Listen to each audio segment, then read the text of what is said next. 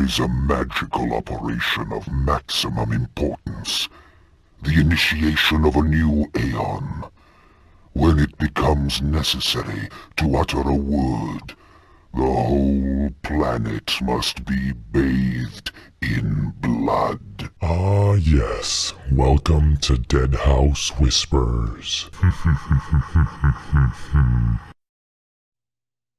Greetings everyone, welcome back to Deadhaus Whispers. I am your host Calypso, and joined by me as always is Faceless Mike. Yo! Happy St. Patrick's Day everyone. Happy La Ela Padraig, my friends. And yes, we are actually doing this live, so if you're listening to this later on, we actually recorded this on St. Patty's Day evening because we's good boys. Yes. So, so welcome to Deadhaus Whispers. Deadhaus Whispers is a Deadhaus Sonata fan podcast where we talk about all things Deadhaus Sonata related, be that the community, the gameplay in general, and just Deadhaus Sonata. And today's topic is actually dealing with our community in general. So it's a case of what is a house? A house is a community. A house is a family. So what does it mean for an online community? What does it mean to be part of an online community that focuses on a game? This is interesting because I don't want to age myself here, but I'm sure you can all guess. Back in the day, the best form of community you would have had would be going to the video store or the game rental place, or the video game shop, and talking to your few fellow nerds within your community. Now we are all connected online all the time. And that has great ramifications and horrible, tragic ramifications for video games and their communities. So like, Calypso, give me an example of some of the stuff maybe you've experienced, like from your perspective on being a member of certain communities in gaming and what that has meant and changed over the years. Okay, so when it comes to you're right about community, it's a kind of a complicated thing because at one point you're always connected, and that can be a positive and a giant negative. Not to to call anybody out or name any real names, but like for example, if a really popular game comes out like Doom 2016, for example, that the community for that is at one point incredibly positive, and then there of course the incredibly toxic part of that community. But that all sort of, you can always take that in stride with how you react and everything. And that's kind of the glory and the downfall of communities in general, online communities, is that like Pong. Yeah, like Pong. Is that because of that constant interaction and the sort of always online endeavor of it, you're gonna get things from both ends of the spectrum of opinions, and some of them can be positive and some of them can be negative, and but generally I always found that communities are always a welcoming thing. A lot of them are nice to join and will help you get acquainted to the community if you're new, and help you, give you some tips and tricks for video games and everything, depending on what community you're a part of. Get good. Yeah, get good. I know the Souls community and the Dark Souls community is having a fun time with Elden Ring coming out. But bizarrely, on that topic of Elden Ring, now invasions are invasions. Like, you're PvPing people, you're jumping into the world to kind of be a bit of a thorn in their side, which it's part of the mechanics. Like, it's not like you're griefing in any fashion. But there's been so much friendly discourse over it with people co-oping. Like, I've seen communities popping up online of people that want to just adventure together. Yeah, that's really cool. I haven't played Elden Ring, but I've seen all the memes for it. And something I do like about the Souls games, I think this might have been able to do this in the Souls games, is you leave little messages behind, and like little tips and tricks for Elden Ring or Dark Souls, I guess. For example, like, oh, dog ahead or boss ahead, or just like the new one, some meme stuff. The new one is fort, comma, night. Imagine. Hey, Reb, adventuring together in Elden Ring. What wholesome blasphemy is this? Yes, not everyone is evil. Well, evil. Nice, but evil. Yeah. That's a throw in there for Merc. He'll get it if he sees this. Okay, the messages have always been a thing. Okay, good to know. So yeah, that's I think my favorite little aspect of the Souls games, even though I'm not really a fan of them. Yeah, jump for treasure. Praise the sun. Story time. So when we're talking about communities, I'll give you a little story. So I would be what you would call an old geezer WoW veteran. That's World of Warcraft for anyone that doesn't know. I lost approximately a decade to that game. It's at least a good decade I lost to that. Like I was there for about halfway through vanilla, the original launch. So that it was... I got into it, even though I had no idea at the time, because I played other online games and all, but it was just at the bit where they just announced that Burning Crusade was going to be a thing. So that was about the time I got into it. I'm like, oh, what's this thing? They've announced this thing, but I want to see what the real game's like. I didn't even know when the expansion was going to be coming out. Jumped into it, was having fun playing the game. Everyone was really nice when I started it, right? I mean, everyone in the game was actually friendly. Now, this is before Group Finder, looking for group, Dungeon Finder, all of these weird quality of life things. So when you wanted to do a dungeon, you had two options. It was either people shouting in the main city areas, or you went, and I'll never forget, because the first ones I picked, I rolled an undead class, of course. That's the other one. What is it? What do rogues and noobs have in common? What? They both pick locks. I picked an undead warlock because I was a noob. And you'd go and stand outside the dungeon and wait and hope someone else would come outside the dungeon and, you know, you'd get a group together. And it kind of built this weird camaraderie. And over that, I ended up finding like 2 or 3 people. We got friends. We started a guild. We got more people. And over a period of time, there was a period there for about 3-4 years where I was running a guild of about 35-40 people. That's awesome. And we like, crap, I used to log in every day, even if I wasn't playing, if I was only logging in for half an hour, just to chat to the guys in guild chat and stuff. You know, you'd ask how they were going and all, because this was before the days. Like, I remember we all got together and put on a Ventrilo server for anyone that's old enough to remember that event server. You old enough for that, Calypso? No, I played WoW. And then Teamspeak later on. Oh, yeah, Teamspeak. No, I got into WoW with Lich King, with Wrath of the Lich King. Because finally they're doing Arthas. Yeah, I was like, finally, Arthas. My favorite expansion, but it totally broke the game afterwards. And just to summarize, like, yeah, we had some great fun. And, like, I can't tell you how many times we downed ex-bosses or whatever like that. But I remember the fun nights of just, like, face melting through dungeons, having a laugh with my friends. And that was the most important part. I think that's what contributed to it being like such an easy decade go through a video game, because it was hanging out with my friends doing fun things. Yeah. That's the key.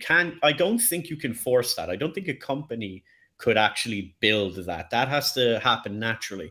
But you have to give the players the tools for it to happen. And I think that's the best kind of part about online play is that since the beginning of online play, it sort of just happens naturally because we as like human beings gravitate towards other human beings and other players and everything like that. Sure, you can like solo this and solo that, but you're always going to, at the end of the day, meet up with people. Always hanged out with TeamSpeak. WoW is one game I never got into, but it sounded like it was once an awesome community. Yeah, it was once an awesome community. Once, and then I'll tell you, I'm gonna get wrecked for this because this is going to be saved as a podcast. But I'm gonna say it out loud right now, just to let everyone know my stance.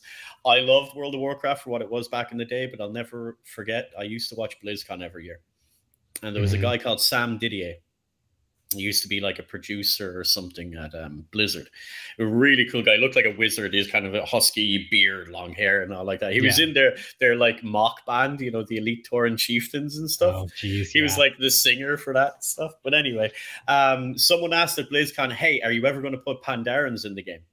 And I'll never forget his answer. He says, no, Pandarans are there as a joke. We might like throw a Pandaren character into the game, but we won't have Pandarans in the game. He says, when you see pandas, and he didn't even say Pandaren. He said, when you see pandas in the game, you know we've run out of ideas. Mm. And now there's pandas in the game. Two expansions later, Sam was gone. They brought in pandas. I'm like, I'm done. That's it. Okay. After Cataclysm, I'm like, this is so broken. I can't play this anymore. And it actually broke my heart. But I told everyone in like our guild all splintered off and stuff like that, because a load of people had the same attitude as me. It's like, this isn't the same game anymore. They ruined the uniqueness of the classes. They made everything homogenous, which made it pointless. It's kind of, they're like, oh, but we need everyone to have access. Yeah, but you know, that's kind of ruins the point. You know, yeah. That's why everyone's gravitating towards Elden Ring, because like, it's hard. You're showing off. So it's like, oh, I got this sword because you bloody earned it. It was tough to get, you know? Yeah. Yeah. Oh man, I was going to say something. Oh yeah. Like with World of Warcraft, they're like, oh, hey, pandas, yada, yada, yada. And then they're like, how do we fix this? Oh wait, let's go back to the beginning. And now they have WoW Classic or whatever, the mode, and Burning Crusade Classic. And I'm sure there's going to be Lich King Classic if it's not a, I don't want to burn anyone, because I'd say there's probably some really nice developers that are working really hard. Oh, yeah. But when you're talking about the upper management and the bosses, when your old game that it doesn't exist anymore, that you had to re-release, is doing better than your proper game, maybe you've made some missteps. Mm-hmm. That's all I'm saying. When Classic has had such a thing, and Grums on Twitter was saying like he was pushing for Classic for years. He always thought that should have been a thing. Yeah. He was one of the head developers on it. But you know what you do from that is, instead of lamenting the loss, you take from these lessons to learn for the future, which is what I wanted to talk about in how we're building a community for Deadhaus. We already have one. If you haven't, go join the Discord. There'll be links below, deadhaussonata.com. Yep. They're all over the place. What have we got as a community now? Because right now we're mildly inactive because we're waiting for new things to happen. And there is new things coming, as Dennis would say, soon. You know, soon. TM. I mean, I'll be honest. I have not been very active within the community myself because I am still waiting for news. And I have jumped on the forums occasionally, and I've seen some posts, and I do lurk in the Discord every now and then. And like, it's like props to, you know, people in the Discord still being active. But I think the thing is I've seen most and that I love the most is that every single time I jump back in the Discord and lurk just for a minute, there is always someone new who is joining, and everybody within the Discord community right now is always welcoming to them and giving them the updates and answering the questions that they have and everything like that. New lore come out yet? Any new lore come out yet? There will be the radio plays, which is the lore. So there's the community ones that are being released at the moment. There should be a new one very soon. But in regards to the official story ones, as we'll call them, the Alaric Chronicles, we'll call them. Yeah. Alaric's Chronicles. They're nearly done, and they'll be coming very soon as well. So once you just wait to the end of the community ones, and they'll come in. And these are going to be long. I think they're like half an hour. They're working on it. I constantly see George, even though I know he's not complaining about them. I constantly see George complaining about them. Like, oh, hey, I just got done with a 20-hour workday in the booth, and boy, is my voice tired. And, you know, so, like, props to you, George, for sticking with it if you ever end up seeing this episode or listening to this episode. Varrick and Wyvern both had it. Yes. Yes, props to you, Varrick. Kick ass, dude. Kick ass. Way to go, Varrick. Varrick, yes. All of you got all the recent. Okay, people who are listening to this or watching this, get on the Deadhaus YouTube or the Deadhaus Sonata Spotify. The community ones by Varrick, the Blood Maidens, I think, is Varrick's. Wyvern Tamer had the Book of the Necromage or something kick-ass title like that, and Turmulgen's. They have racked up the views. They're in the thousands. Slow Awakening. Yes, they are in the thousand view mark. And they are good. I got really angry when Varrick submitted his, because I was writing something very similar, and I was like, I can't put that up now. Yeah, like we both had a very similar idea, but he got to it first, and his is a little better than mine. So I'm like, yeah, I'm gonna let Varrick do that. So props to you guys, and they're actually good. Like that's what I like about the community stuff that's submitted, is that it's all been really good so far. You know, and I think it only strengthens like the little lore that we have for Deadhaus within Deadhaus. It's because, oh hey, that's canon now. That's in the lore. That's a community thing. It's really, really cool. That's a really interesting question, Turmulgen. It says, where are the community radio plays rated regarding the to stamped lore approved, like somewhat or no, just not at all? That I am not in a position to answer, but the devs will point out to you when something is used. But what I think is going to happen is you will see references to things in game and stories. That's what I've been told. If it gets used in the game, it is canon. If it does not, it is not. That's subject to change. You can't quote me on that one, because again, lots of game development, lots of things change all the time for various reasons, whether it's time constraints, technicalities, all sorts of things like that. And while we're on the topic, I'm just going to drive Turmulgen nuts for about 2 seconds here. If you want a bean, my friend, go look at my profile on the forums. That's just to annoy Turmulgen. Calypso knows what I'm talking about later. Don't worry about it. Yes, I believe, Wyvern Tamer, you got 1,000 views on yours. Yep. Yeah, I haven't. Oh, I mean, last time I looked, I will go check. Yeah, I'm checking right now also. Yes, I know why. I know Varrick, you skyrocketed up to the 1,000 views. I think Varrick has the most. Varrick has 1.9 thousand views. Holy cow. Blood Maidens of the Red Lady. 1.9k views. For Varrick. Dang, dude. I just picture Varrick like spam emailing everyone he has ever met or ever known. Everyone's getting like those emails. A Slow Awakening. I want to say that was yours, right, Wyvern Tamer? That is almost to 500, so you're getting there. And then Bishops, I think, Turmulgen. Turmulgen was the ancient tablet. Yeah. Right, yeah, that is also in the 500s, is about to reach 600. So whatever algorithmic magic Blood Maidens of the Red Lady did, I think probably just because it's vampires. People love vampires. What was the other one? There was another one. There was another one. That is, I was going to say Chains of Truth, but that is, that's a community stream. Community stream. Where'd it go? Bishop had one also a while ago, maybe. Where is it? Art reveal. Maybe it's only on the Spotify. I can't find it. But yeah, they're racking up. They're racking up views, guys. So way to go. Yeah, way to go, guys. I'm gonna be running through to find all of these now. My lord. Yeah. My lore submission was like 90%. 80% luck, 80 luck, stumbling into the idea that just resonated with people apparently, and 15% shiny helping me translate the idea to paper. Maidens probably is also a algorithmic triggering term now. Oh yeah, you're right, because of Elden Ring. That's also true. Praise shiny, but mostly the sun.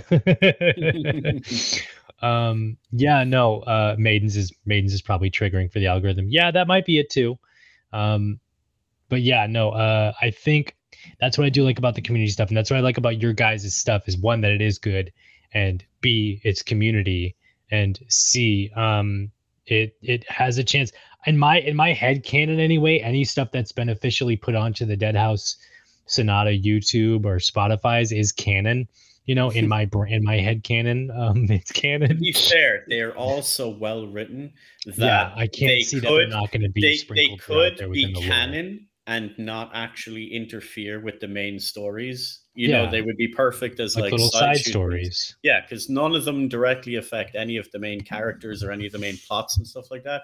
Mm-hmm. And one of the key parts to doing any type of fan fiction or any type of addendum to stuff, like when you're doing expanded universe, like with Star Wars and all like that, if it fits in without messing with already established stuff, it works perfectly. which is a great thing, although no one knows what the established stuff is, so they can't mess with it, which is small benefits, but I think everyone's dying to know where Alaric goes next, what happens. Yeah, I know it's on my list of, like, I've kind of been jonesing for them to come out, so I've been re-listening to the old ones. Like, I think I listened to season 1 in full like a month or two ago. I listen to season 1 at least once a week. Yeah, and I try to share them with all my friends too. That's the other thing. Share all this stuff around. I mean, I know you guys do, but anybody who stumbles across this, if you guys do end up finding Deadhaus Sonata and finding the lore interesting, please share the lore around, share Deadhaus Whispers around, share whenever you can. You know, it's part of expanding and community-wise. When the game is finally out, I'm going to roam every single library in the Deadhaus game to see if I can find out if there are books about an ancient tablet. Well, I can tell you, you will probably discover a lot of ancient tablets in the game, probably. Judging by the way Alaric's been digging around in things. So, like, in regards to that, like, we as a community for Deadhaus, it's gotten pretty strong, even though it's not as, like, daily active on a daily basis. It's because I think some people just get busy with other things, but we still have a lot of members. There's over 1,000 people in the Discord. Yeah, and that's exciting. And even though they're quiet, everyone's very helpful and friendly to chat out, because I've seen, like, even in the last few days, there's been people coming in saying that they're fans of Dennis's work, they're fans of the Legacy of Kain series, and just sharing their experiences with it. And I think when this demo gets out and more people get their hands on it, I think there'll be a lot more excitement around it, which should be very soon. Tell me what you think after your first look. I was unfortunately unwell. But what did you think of the video from the stream? Oh, the demo, the gameplay? Yeah. I enjoyed it. I even made a video of my own of it. Yes, everybody go check that out below. Calypso, yes, check everything down below. Links for all that stuff. I did make a video on it. I was surprised at how like Nostradamus accurate I was in my predictions, and how we were in our predictions. Like, so for the demo, Mike, in our last episode, I believe, Mike asked me, "Oh, hey, what would you like to see with the demo?" I was like, "Well, give me more blood, give me dismemberment, and give me like a really early tarot card system look, right?" And guess what? For the demo, we actually got more blood, a dismemberment system, and an early tarot look at Ensanguinate or something, and almost like something new. Yeah, almost. And it looked so cool. Like I will say, for a really early engine, for O3D still being in development, the visually it looks good. The particle effects and everything look really cool. I, even though the UI is like placeholder, I still actually liked the look of the UI, the user interface for like the I think the plan for that is going to be that now, again, don't hold me to this, but I remember Dennis saying before that he'd like the idea of you being able to change it. So there will be the standard UI of the game, but you can alter it, not just in settings. You can do like a minimalist type view and stuff like that. Yeah. But like, I know it had come up in discussions before, if that would be a perfect item shop cosmetic. Yeah, you know, to be able to buy like different kinds of weird layouts or any kind of UI. Yeah, that'd be cool. I would love that. I would love that, like different themed UI. Yeah, that'd be really cool. I would like, I mean, I'm sure it'll happen maybe for each class to have a different looking UI, depending on what class you're playing.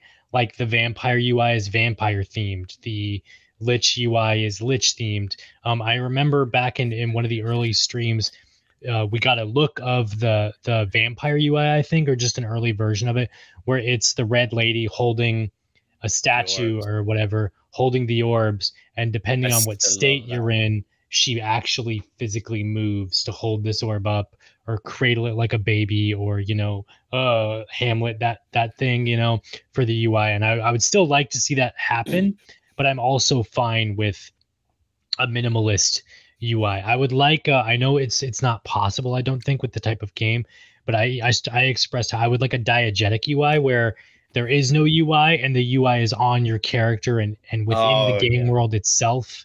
You know, they do it for some other games. I don't know how possible that would be. It's a good idea. With the type of game, I think Deadhaus would need to become more of a slow-paced sort of different type of game. It would need to be a different type of game to have something. What I honestly would prefer is diegetic within game. What I'd honestly prefer is like Nick's 90. Now, this would be my personal one because I know not a lot of people like this, but I'd play through for like 2 or 3 hours with the cool UI the way it is, and then I just nix the UI. Just get rid of it. Just have it where I can pull up what tarot cards I have for my hand and be able to like toss them away. And then in the bottom corner, just have 3 bars, like the opposite of Dark Souls, whatever at the top. Maybe put it in the bottom of the screen and just have my 3 bars in the corner, because I like to see everything. I want to be able to see the whole game and look around. I want to see if there's a guy coming up to my back, on my back right or on my back left, you know, when you can turn around and fight and stuff. So I love that. And I'm a screenshot junkie. I don't know if anyone's ever seen my Instagram. Go follow me on Instagram, Faceless Mike. It's just video game stuff. I may or may not be posting Deadhaus stuff in there sometimes. Faceless Mike, the photographer. You buy, equip one, and get mission bonus for playing like it. Oh, that'd be cool. Like I've been playing the God of War 2018 on PC, and it runs like a dream, and it's so good. Something like I like the God of War UI because you can turn the UI completely off and you can still visibly see what's going on within game. Like when Kratos is losing health, it does the classic, you know, things start to lose color and turn black and white, and there's a little red vignette around when you're like low on health or whatever. So that's how you know you're low on health, right? And if you have full health, you know, you just can see all the color. You have a little gem on your back or something that shows you how close enemies are to their vicinity, and if they're behind you, it flashes red or whatever. And you also have your boy saying, oh hey, look out behind you, look to the left of you, so you know enemies are behind or to the left of you.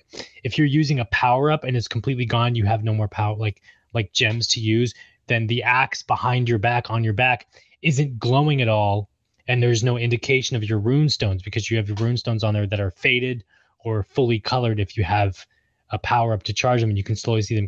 Like stuff like that. Like I would like to see that for Deadhaus, you know, like to where you can turn everything off and you can still visibly see what's going on. Or like Dead Space, where Dead Space has no UI and the UI is all the character. I just getting images now of Baron Eric.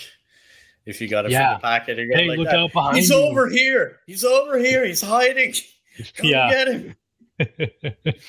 I love that. I would love that. That'll be great. So like that's what I would like to see for UI wise, but otherwise the demo looked really cool. I liked all the blood. I like how it kind of coagulated and sort of faded out, but like just the fact that it was covering the entire like floor was amazing.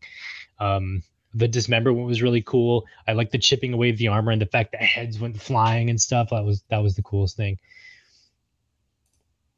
Talents, more talk about the concept of talents and how we decide our tarot cards get filled out. He's talking about the major, minor arcana that Dennis mentioned, and about how like you know the way the back of the card will have nodes and stuff.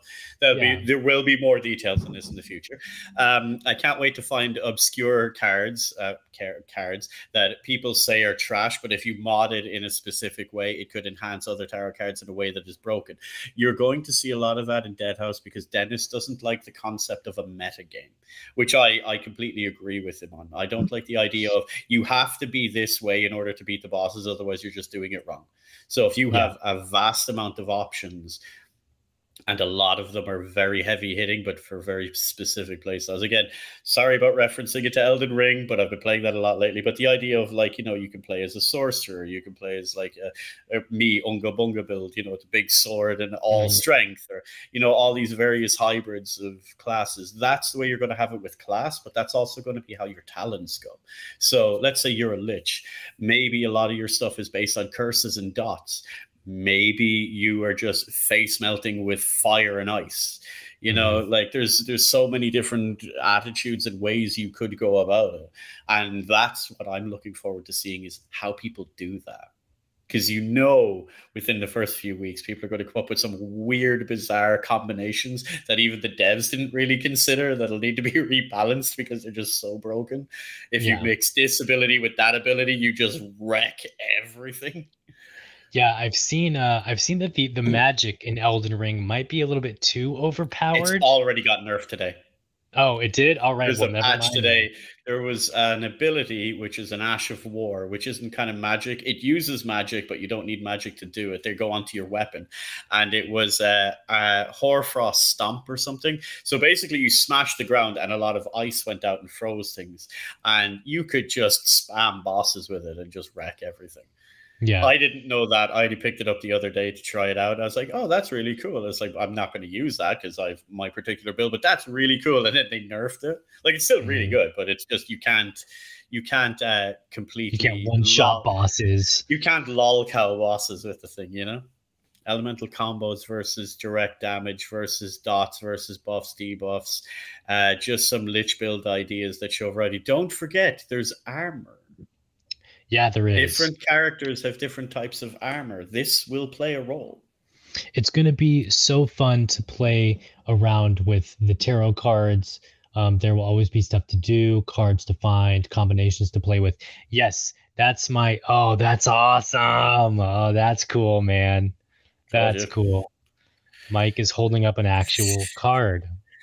Yeah, I got a whole deck of these. That's rad, dude. That's rad. That's what I'm excited for. That's the cool thing about Deadhaus is that with this tarot card system, it's going to be an endless thing. And once you think you've discovered every combination, there's going to be people coming in to discover new combinations.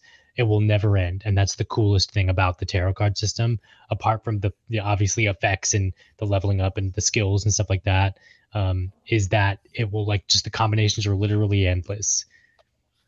Card 1 and card 7 are trash. Oh, really? I found this cursed weapon that increases fire damage and life gain by 50%, and I just soloed. Insert some dungeon here. People fail often in full. And man grounds. Yeah, here's an interesting story to that, and I could see this happening in Deadhaus. I could legit see this happening. So there's certain things that people haven't discovered in Elden Ring yet. That's a lot of people have discovered, but it's not like a lot of public knowledge yet. So Elden Ring and most FromSoft games work very similar to Monster Hunter. You go against the boss, it's tough. You summon someone else, it scales up. You summon a second person, it scales up. The boss will scale in damage and difficulty based on the amount of people involved. So sometimes it's easier to go alone. Yeah. I could see that happening in Deadhaus where there's dungeons where it's like, this is a really tough dungeon. I'm going to take 4 of my friends. So there's 5 of us doing this dungeon. And you just get wrecked because it would be easier if you just went alone. Yeah, I could totally see that playing in as an unspoken, unknown mechanic. What do you think? I mean, that's definitely a possibility. I think one of my favorite things to watch or to look up anyway on YouTube is Conan Exiles boss fights. For anybody who doesn't know, Conan Exiles is a survival game set in the world of Conan the Barbarian. Beautiful game, gorgeous aesthetic, love it. Great game. But the solo boss fights are the coolest things ever because you have a stamina system and just seeing how these characters are built out or whatever. And the fact they're soloing, the Death Stalker or whatever as the last boss or a giant snake, or even when there's a god summoning a god and they're somehow, being able to literally knock a god down or kill a god or whatever within that universe is the coolest thing ever. Or seeing how they build their forts and being able to take on this. There's a thing in Conan Exiles I think they're called the Horde, and it happens if you've done something too negative within the Exiles universe, an undead army, a giant undead army called the Horde or whatever, will come and try to break down and destroy your base. There's people who've soloed that entire thing. And they've managed to keep their base intact for Conan Exiles. It's the coolest thing to look at and to like watch, or whatever, especially how they do it. Like, gonna have to look at the video on that.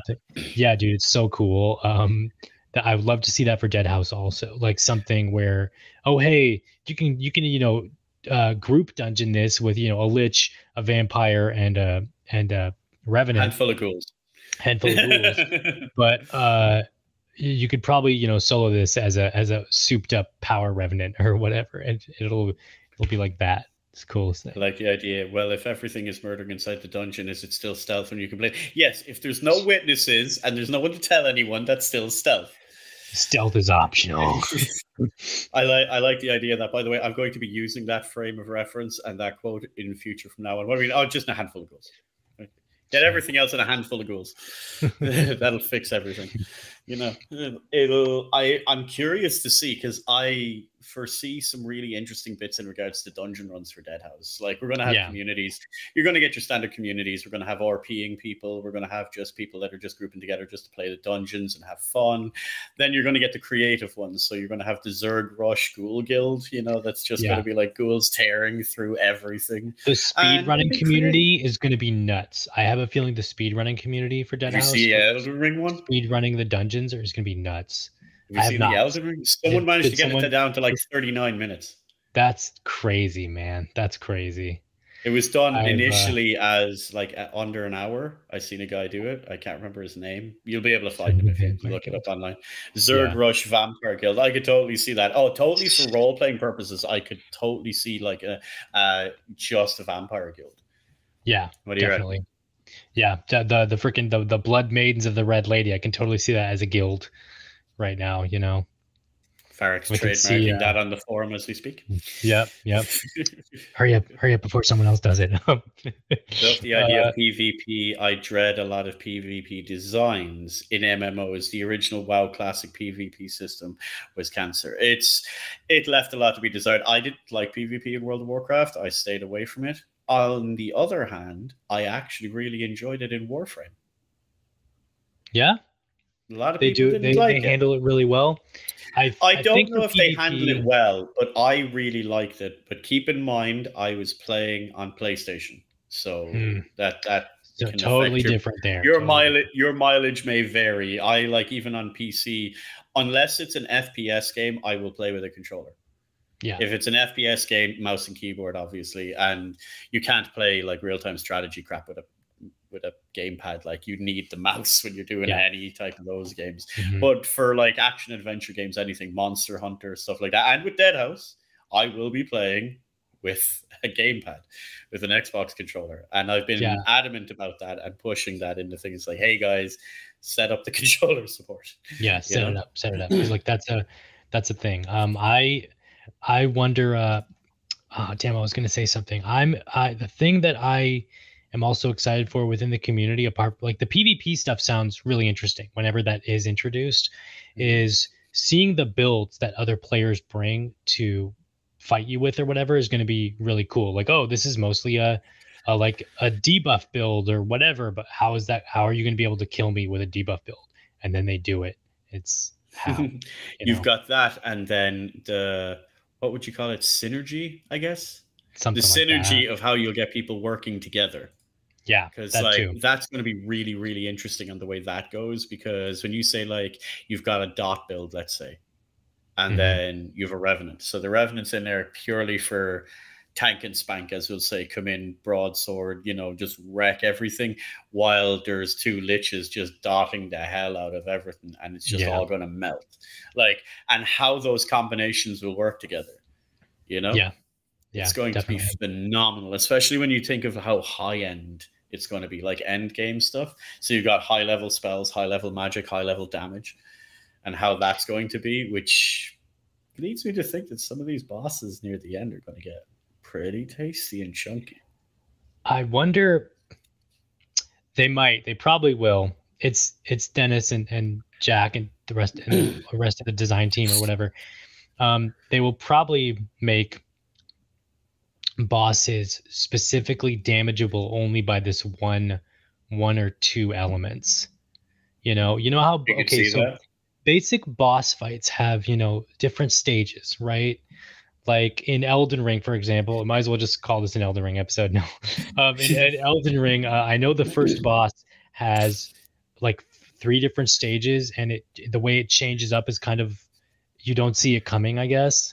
I don't want to spoil it for people, but there's a few of those where there's mild phases. So like phase 1 and phase 2 is just like, he gets more powerful.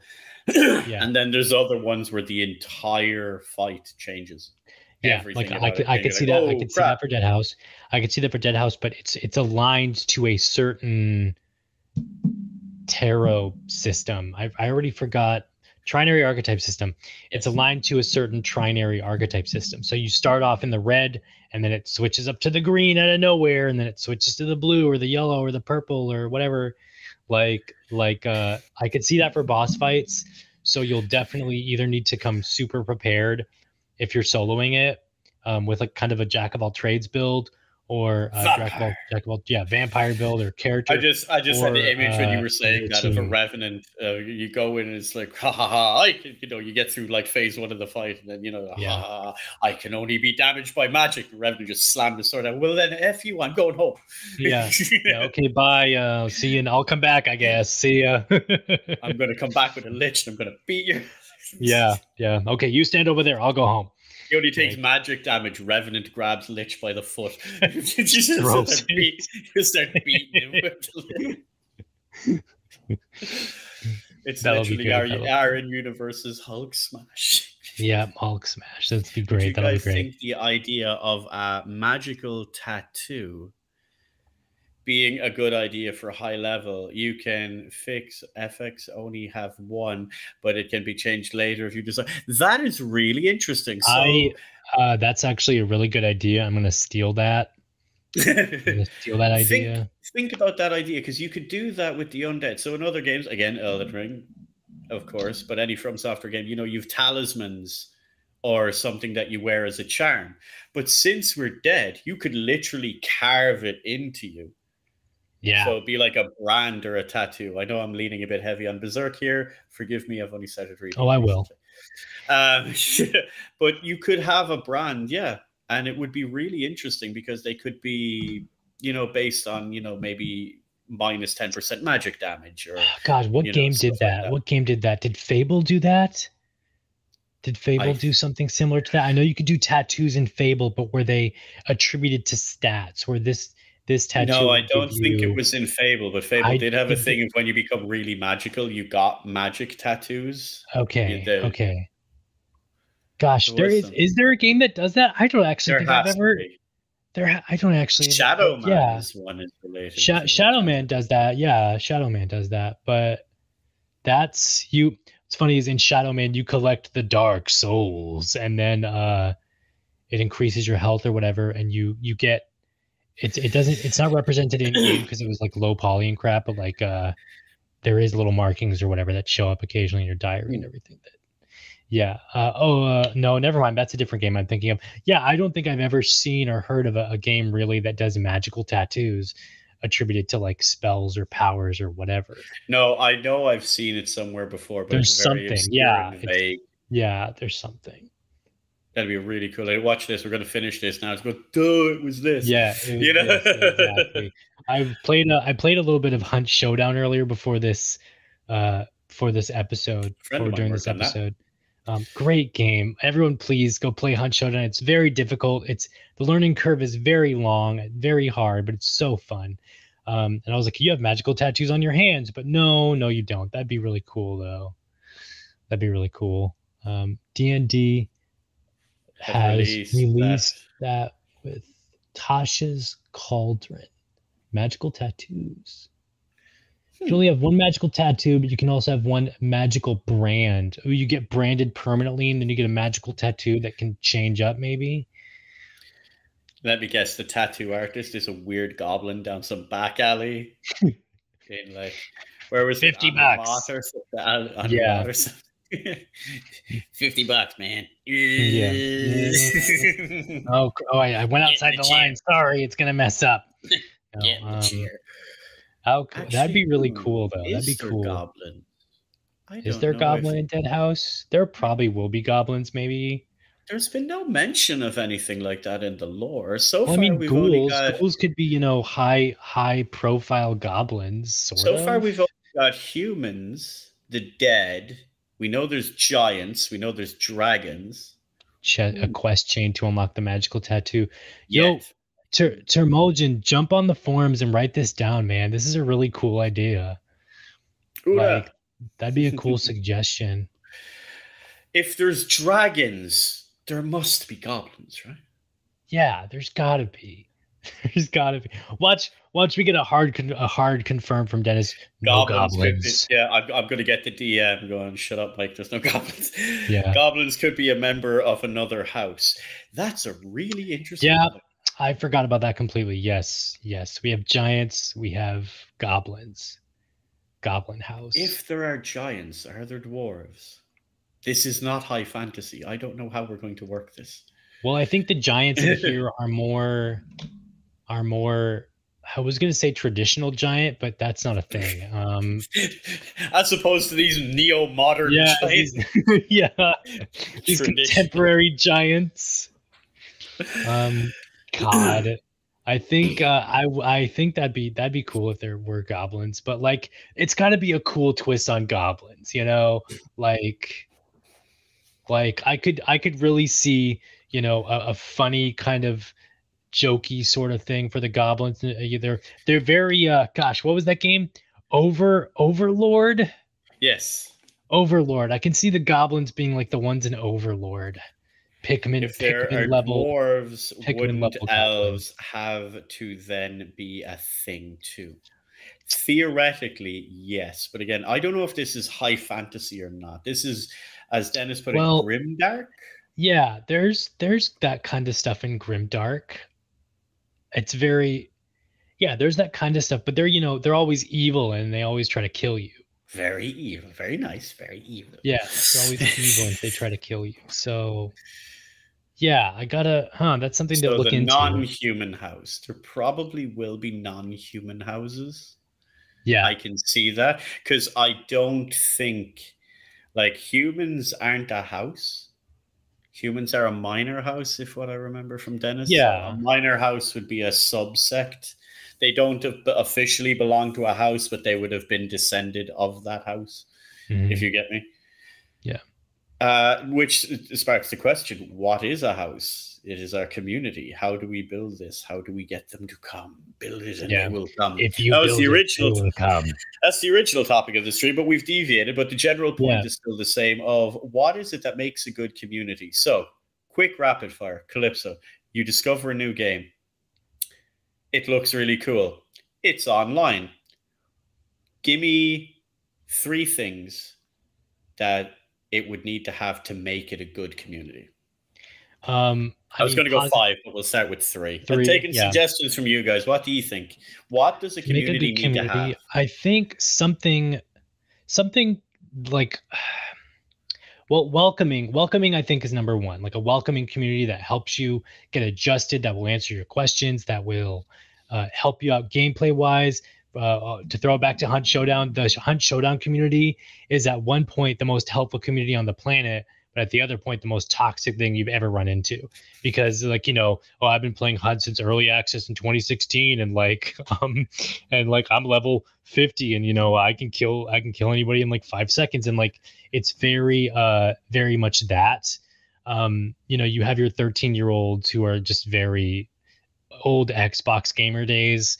But then you have the other teams. As someone who used to mod on Twitch, I know exactly what you mean. Yep, and there is, but there, at the other end of the spectrum, Crytek, who works on it, are also very helpful and will answer your questions and give you tips. And the helpful community for the Hunt Showdown community is very, here's some strategies you kind of gotta program into your brain to get better, because it's a very challenging game, very challenging, very challenging. Can't stress that enough. So story building is one suggestion. I like that. That's definitely a key thing, because there's a lot of lore. I don't like bad mouthing games, but I'll give you two basic examples just off the top. I really wanted to get into New World. I was hyped for that game. I thought it would have been really cool. I didn't think it was going to be really huge or anything, but I thought, like, this looks really interesting. I want to get into it. Yeah, it still looks good. What happened with New Worlds? Dude, I've played through a lot. Crash and burn already? And no, it's kind of doing the MMO thing of stabilizing out into its kind of niche area that it won't be as big as the other ones, but it's okay. It's doing fine. Yeah. But dude, I went like 20 hours in. I couldn't tell you what was happening. I couldn't tell you the name of an NPC. I wasn't too sure what was going on, and I cared even less. That's not a good way to do it. Meanwhile, in Elden Ring, I am scanning and searching every item I find, looking at the environments, because there's stories being told just with like what has happened in the environment. Like, you see an NPC and then you see the scene near them, and you can put the story together just by looking at it. And then you talk to them and they give you some exposition, and you're like, okay, this happened, then this, and then so like any bit of story. And I'm glad to say I haven't need to watch any videos from Vati yet to actually figure out what's going on, because he hasn't really made any. And then Temilgen's got one. Here is it. One, welcoming of noobs and willingness to help them. Very important. Yep. Two, the possibility of catching up eventually if you invest the time. Yes. And three, the gameplay. The gameplay should be a given. Sort of draws you in. You know, that's what really gets you in there. The possibility of catching up. So here's the thing with that, right? There's two aspects to that. I think you should be rewarded for being the first people in the door and for spending an awful lot of time playing. That being said, I don't think that someone that has been there, let's say I'm there for day one of Deadhaus. I play Deadhaus all day, every day for like the first year of the game's out. Then let's say I take a break for 6 months and someone else comes in like literally the day I log off for like 6 months. Yeah. By the time I come back, they should be able to be as powerful as me. No, they wouldn't have had the experiences I've had and all, but we should be able to run together with the same power. They should not be lacking anything I have other than like, let's say cosmetics or rewards from stories, stuff like that. Nothing game breaking, power changing, or game altering. Yeah. You know, it should just be anything that makes me better than you should just be showy off stuff. A funny cloak, a cool hat, an interesting emote, maybe a cool looking mount or something. It shouldn't be like, I will always be better than you because I got this item you can never get. Mm-hmm. That's what I think. The possibility of people catching up, that should be important. And then Wyvern's got the welcome, a place to talk, no limitations on catching up. Yeah, basically what I was. That's good too. Yeah. That's good too. A place to talk is something I like. I like that a lot because if you sold an item on the auction house while you were offline, the item was sold, but you didn't get the gold. Well done, devs. Oh, that's New World. That's New World. Yeah. I'm sorry, New World. No, a place to talk is great because, and that's something I've noticed, I think with all communities, be them single player games or online, is that a place to talk is always there. And you can talk about your experience of, oh, I just did this really cool thing. Here's a little video clip, or, it's something I think that brings it back to what Dennis said in the very beginning with Deadhaus, is that they're trying to create narrative. And it's like, how can you create narrative out of an online game? Because the narrative is you talking about the game itself, talking about your own personal experiences and story. Those are stories that they're your stories, they're your experiences. And that is what kind of expands upon the world of Deadhaus or any other game. I don't buy that though. No, I'm not disagreeing with what you're saying, but I don't buy that. You know, when they say like, oh, you can't have narrative in a multiplayer game. Oh yeah, no, I don't buy that either. Yeah, why not? You can have stories. You can have like, go to NPC A, they send you to place B to kill enemy C and go back to A again and all. It's just got to do with writing. That's just pure laziness on the game developers' part. Mm-hmm. They didn't want to put in stuff like that. Like Elder Scrolls Online. I know a lot of people don't like it. Some people love it. Some people don't. Man, the stories in that are really cool. I've had some really interesting adventures in that game, and that's an MMO. Yeah. I guarantee you, here's something. I guarantee you, if Cyberpunk 2077 turned out to be an MMO instead of a single player game, which I think they thought about doing, but then they canceled it. Or they're still working on, I don't know. They're trying to do a multiplayer thing. It's very weird. I don't know what they're doing. But if Cyberpunk 2077 turned out to be an MMO instead of a single player game, but it was the exact same game. You went through the exact same main quest as everybody else. You know, your V or your character, and then all the side quests were the same side quests. I guarantee you someone would be some article or some news. Oh, wow. Cyberpunk 2077 is the first MMO with narrative, with a strong narrative or something. But it's like Warcraft. That's the thing. World of Warcraft has an incredibly strong narrative.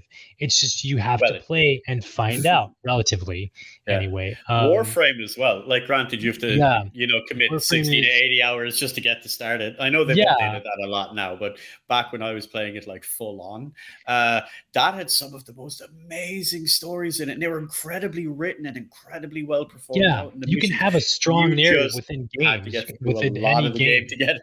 Yeah, you can have a really strong narrative that pulls you in, that makes you feel like you're playing a single-player game or whatever with a really great single-player story-driven narrative that's online. It's just you need to have the story there or like writing there in the first place.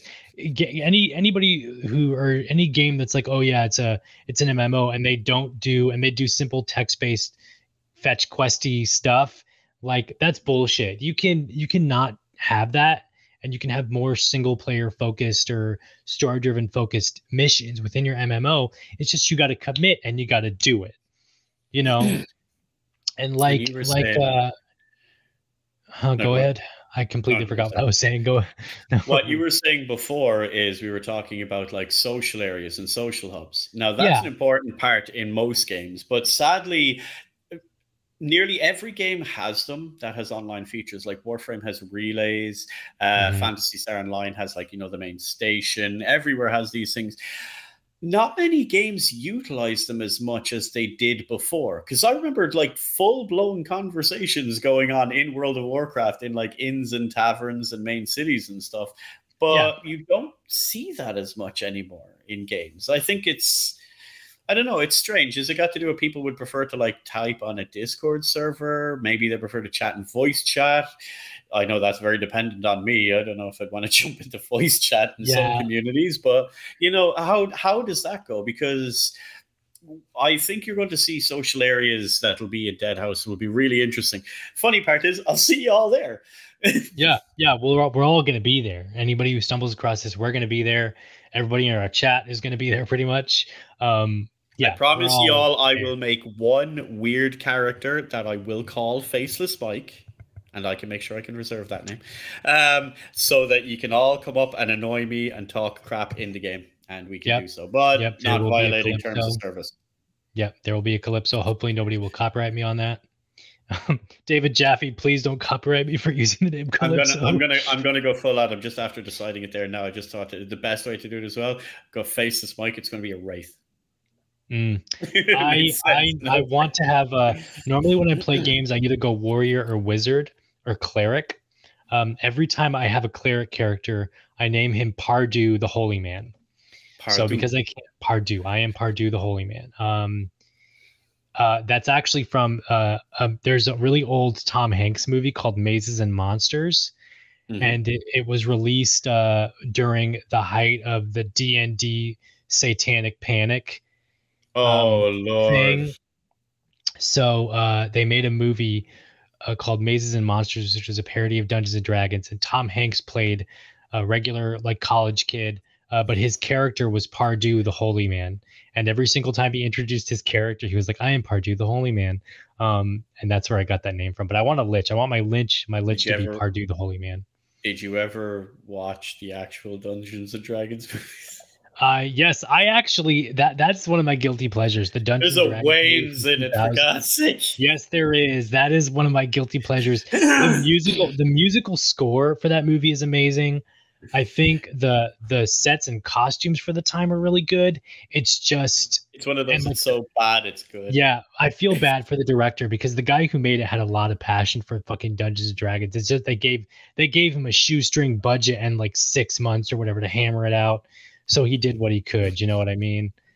I wish he would get to remake it or whatever. And like, that deserves a remake. That'd be interesting. It totally does. It totally does. One of my favorite movies. Maybe with the rise of things like Critical Role and stuff like that, maybe, you know. Yeah, Critical Role has a freaking television show now. Yeah. I can't believe that. I can't. That's crazy. Critical Role has a series now on Netflix or something called like, I think Vox Populi or whatever is Critical Role, right? I think so. Yeah. Check that out, guys. Critical Role, that Dungeons and Dragons actual play with Matt Mercer and all these voice actors, has a Netflix series or something called Vox Populi, and it's just their. Hold on, I'll Google it while you're talking. Yeah, it's really crazy. Correct. Vox Machina. Thank you, Turmulgen. Vox Machina is the Critical Role. Yeah, Vox Machina. The legend of Vox Machina or Machina, whatever way. Yeah. One of those people that I don't know how to pronounce these properly. Yeah. Vox Machina because it's Deus Ex Machina, but anyway. Yeah. That's really crazy. So, like, with the rise of stuff like that, it could do with a reboot. But on to the other part that we diverged again. We love dodging topics. We digress. Sorry, guys. We digress. What would you think we should have to, as I was pointing out, that like a lot of things have social hubs. Many games don't have them successfully implemented because people don't use them. What would you need to use the social hub in Deadhaus, Calypso? And everyone watching. What do you need? What would make you go to the social area and be social in a game? If it looks really cool, like... If it looks really cool, I'll go. Like, if I can go to, like, come on. Faceless Mike's background is the Red Lady statue. Probably going to be a vampire social area in game. It looks awesome. There's a whole story about this lady. Yeah. Yeah. So something like that. If it looks really cool, if you get little bonuses for going into social areas, like, you know, a 5% increase in this or that, you know, to go in would be, I think, a good invite to get people to join social areas or go in and chat or whatever. But at the exact same time, it can easily turn into a spam area where people just go in, get the 5, and then they leave. So there should probably be like a time limit to where if you stay like, you know, 10 minutes or something just chatting, or 5 minutes in total, not, you know, all at once, but like in total going to the social areas maybe, then you get a little 5% increase for like 2 hours or a day or whatever. I'm something waiting like that. On that, you know, everyone just going in, standing around, hey, what's up? Oh, time's up. All right, see you later. I'm off. Something like, I don't know. It could, there's gotta be, I mean, even customizing social areas is really cool. So if you get guild areas and stuff around, you know, hey, come see my kick-ass vampire area or whatever, or my cool wraith area. Could be where merchants or like could be, yeah, that too. Social, it could look little hub areas, little city hubs or vampire hubs, like here's your merchant, here's your armor, here's your this, here's your that, like Novigrad in The Witcher, Witcher 3, the Shinjuku of Deadhaus, the center Novigrad. Novigrad, okay, you see, I wasn't good at it, or this or that. We got a whole episode without you mentioning The Witcher. Now you've said it. I'll bring it up. Ding, Witcher again. Where's the Witcher counter? Novigrad is probably one of the most beautifully realized fantasy locations I've ever seen in any video game. Like the way it runs. If you're playing this on PC, on high specs, and everything's on ultra. Now, it's great on the PlayStation. It's great on Xbox and all like that. But on that, the amount of population density and people going around, it is one of the few times I have played a game where it actually feels like a vibrant, living city. Yeah. There's nothing worse in a game when you go into a city. I was like, this is the city. And there's like 8 NPCs. Mm-hmm. There's like 8 people walking around. And all. I know certain parts of that are like graphical limitations and, you know, hardware limitations and all like that. But Novigrad, like you bump into people if you try to run. Like that happens in a real city, you know? Yeah. Yeah. Rebecca says, I'm still in Novigrad in The Witcher 3. The game is just so expansive. I've backed off because I feel like I'm drowning. Yes, The Witcher 3 is one of the only games where when I'm in a city area or something that's like a popular city area, I feel like, oh my gosh, I'm back in the streets of New York. There's so many different people. Calypso's getting freaking social anxiety playing The Witcher. Yeah, seriously, I get to like, no, I don't want to talk to you. Just let me run you over with my horse or something. Like, it's so, they did a great job popularizing that world. With and it's not just there. You know, Oxenfurt's the same. Like yeah. Any of the places are any the same. Cities. You go to even the villages, if you count, and yes, I am that person, there is the correct amount of people per house. Yep. Yeah, it's and they're all doing their own things. When it becomes nighttime, they actually all go in their houses and sleep. They run from the rain. Yes, when it rains, they run and try to hide in under things. Novigrad. Okay, I mean drowning when it comes to yes, no, same. Oh. I am. I think the last time me and Mike talked about it, probably on our last stream, I played. I'm like 80 hours into The Witcher. I'm almost 100 hours. I've only got to the Viking-ish area. I say Viking, but it's really not Viking. Skellige. Yeah, I've got to everyone has either a Scottish or Northern Irish accent. Yeah, it's really jarring for me because my family's from Northern Ireland. So like when I'm going and like this dude is clearly from Glasgow, and then you go over and this other bloke is like that's an Armagh accent. I know that's my family. It's like it's like. Really? Yeah. Okay, I'm back home. I just walked outside for a minute. Like, imagine you were playing like Cyberpunk and like everyone's like talking this, that, and the other, and then all of a sudden you hear like a real New York accent, like a proper like Manhattan or Bronx like accent. Yeah, go to Skellige. Go to Skellige. It's great. Like it's Beware they did such a good job with The Witcher 3. Yeah, I'm 80 hours in, and I'm only like I think a quarter in of the game's actual main story because I've just been doing side quests the entire time, and I have it where I don't do fast travel because I want to be as immersed as possible. So that's probably where a lot of the hours go, just actually traveling there, no fast travel, doing all the little side quests, selling all my damn shit because I get overburdened. Yeah, like it's so good. They did a great job. You need bigger saddlebags. Yeah, I think I upgraded that.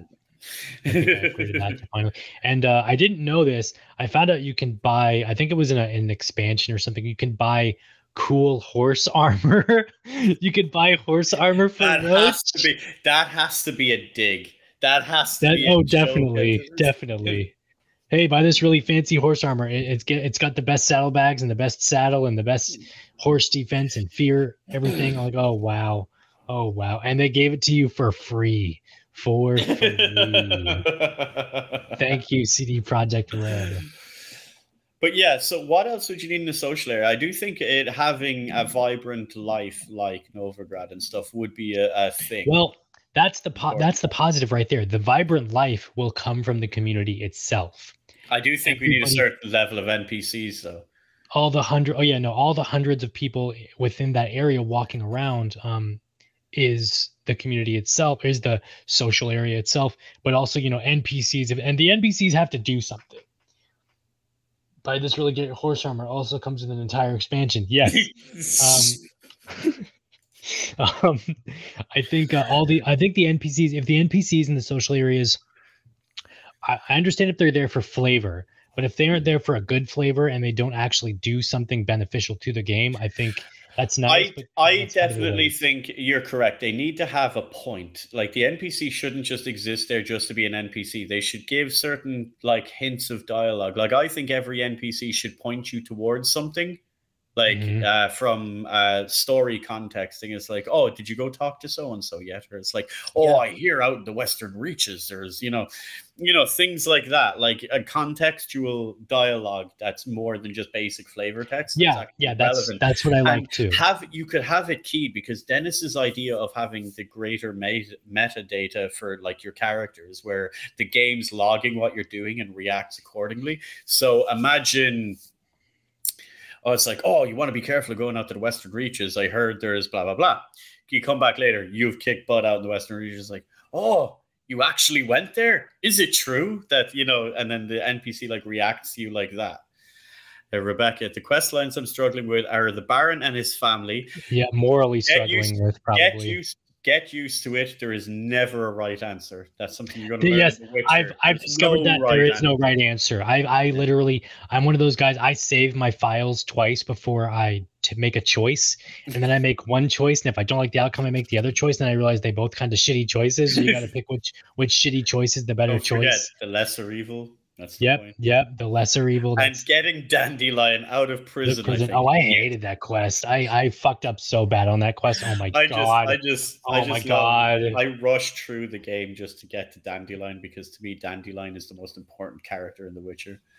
Yes. Alfred Pancrantz. Dandelion's my favorite character, man. I still need to watch season 2 of the Witcher TV series. I'm waiting for my friend, and I have to keep forcing her to try to watch it with me, but she so much funny bits with Dandelion. It is that's what I hear, but I also hear it differs so much from the source material that it's like, why is this even called The Witcher now? Let me put it to you so much. Don't you read the books? Did you? Oh yeah, I've read all the books. Yeah. Forget that. You played the games. Forget that. Just enjoy it for what it is. This is for the further adventures of Geralt of Rivia. Just think about it that way. Because if you start comparing it like I did to the books, you will be banging your head off a wall because they went so dramatically wrong and changed things. Like technically the first episode story is kind of a rewrite sequel to a story in the Sword of Destiny. Yeah, that's what I heard. It's a sequel in one part, but then it's actually completely changed because it's the first time. Without spoiling things, I can't explain it, but it's like a sequel and a rewrite at the same time. So if you understand that they've done that, just enjoy it for what it is, like the adventures of these characters, you know? Yeah, yeah. The quest. Oh, she said the Baron and the Dandelion. See, that's. I think you said this just now, Mike. The NPCs actually pointing you to stuff. You know, you've gone this way, have you gone that way? Flavor text like that is really cool, and I also think it's good for just hinting. If you come back to Deadhaus like a month, like 2 months after, like later, I don't know what you're doing. You can talk to an NPC in one of the hub areas and they'll tell you what to do, and they're like, oh hey, I remember you're that blah blah blah, and you were supposed to go do this, remember, I even paid you for it or whatever. It'd be hilarious to hear Lord Zorin going, didn't I send you so and so a month ago? That would be the icing on the cake. Took you long enough that you're back already. yeah I didn't think I would see you again, you kind of vanished there or whatever. Did we talk about this? Did we bring this up? I know Zorin and other characters are probably going to be the whole, you must go do this and do that and blah, blah. Very much the Ariel and the Elder God in Soul Reaver, stuff like that. But I actually want an Ariel and an Elder God.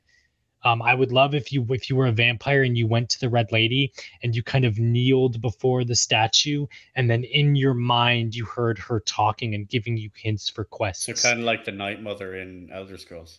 Yeah, like that. Kind of like that. If it turned out like how you went to the Elder God in Soul Reaver and he would tell you what you needed to go or where you needed to do for your next quest if you forgot, or Ariel, if you went to Ariel, she would provide you, but it wouldn't be outright telling you what to do. It would just hint you at what you need to do. In the northmost reaches, your brother Zephon awaits, but beware of this. Spiders, something like that, like cool little stuff like that. You ain't got arachnophobia, do you? No, I am scared of spiders because of Soul Reaver, but that's another story for another time. Don't play Elden Ring. No, oh geez, really? Is there giant spiders in that? Is the first boss a giant spider?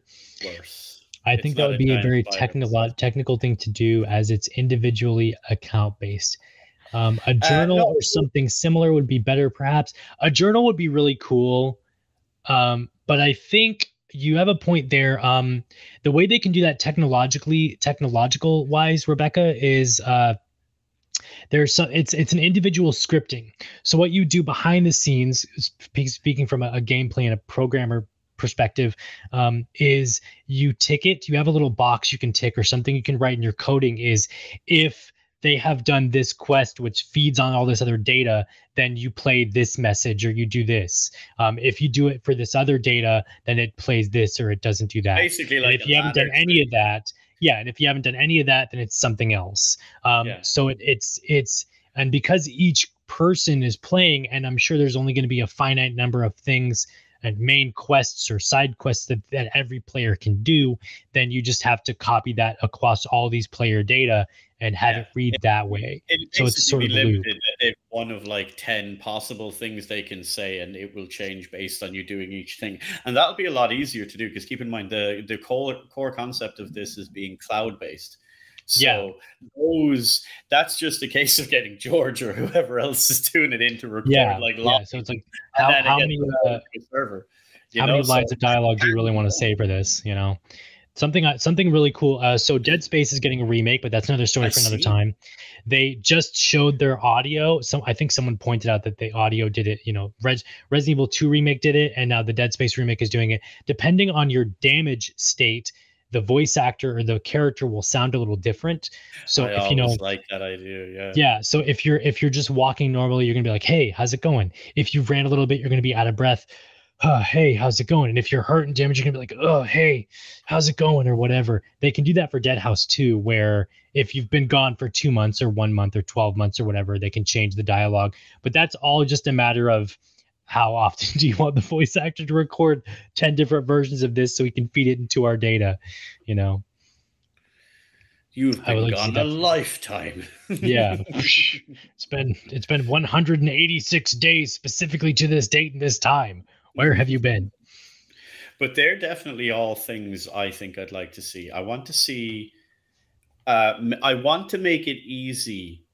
Okay. Here's my list. One, I want it to be made easy that I can play with friends or solo. We know that's it. But also to group up with randoms. Yeah. You know, so like kind of like the way Warframe does it. I can choose to queue solo or I can queue with people and stuff like that. I want there to be a social area and I want it to be relevant. So how does that work? You'll have like whatever ways you get the quests. I'm assuming there'll be some type of hub or some characters you go to and all like that. I do think one of the ways to do it is, have you played Warframe a lot over the last few years? I have not. I've literally only played maybe the tutorial area like 3 or 4 times. And then have you ever gone to like the whole Cetus, the Plains of Eidolon, or on Venus, the place? So what happens is they've now world hub places where I went to one of those and it was amazing and huge and gorgeous. Yeah, having things like that. So if you go to an area, let's say we go to like the main city, like Anumat or whatever, the main home base ends up being in that when you first go there, like when you click into that node on the map, you just load into like the city gates and walk through the city or whatever way it's laid out, the crypt, the underground, whatever, you know, having it like that and having the merchants and stuff like that. So when you go there, like, even though you might be in like, let's say your private crypt or whatever, when you load into the game, if you want to go there, you are all dumped into like this same open social area and have a purpose for being there. That will help a little bit of the socialization, and maybe between some type of matchmaking systems or friendship systems where you can boost XP if there's people that you're not randomly assigned with. So if you group up with people before you go into a mission, maybe there's an XP boost or something. That will encourage people to be more social. Plus, the weight falls on us. We will have to go out and be more social and talk in the game. That will create that attitude, because all of us who land in the first and second ages are setting the tone for what follows. Yeah, that's true. That's very true. And with that, I think that actually wraps it up for this episode. So, yeah, thanks everybody for, Charlie Horse. Thanks everyone for listening and watching. This has been Deadhaus Whispers, Deadhaus Sonata fan podcast. If you have enjoyed this episode of Deadhaus Whispers, you can check out Deadhaus Sonata at deadhaussonata.com. You can check out everything. All the socials are there on the Deadhaus website.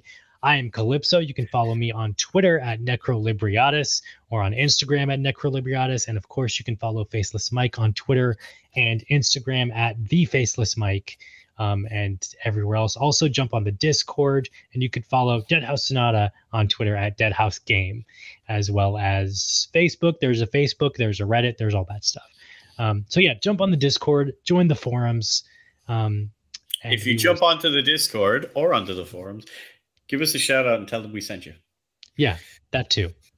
With that, I've been Calypso, and as always, Faceless Mike, and we will see you guys in the next one.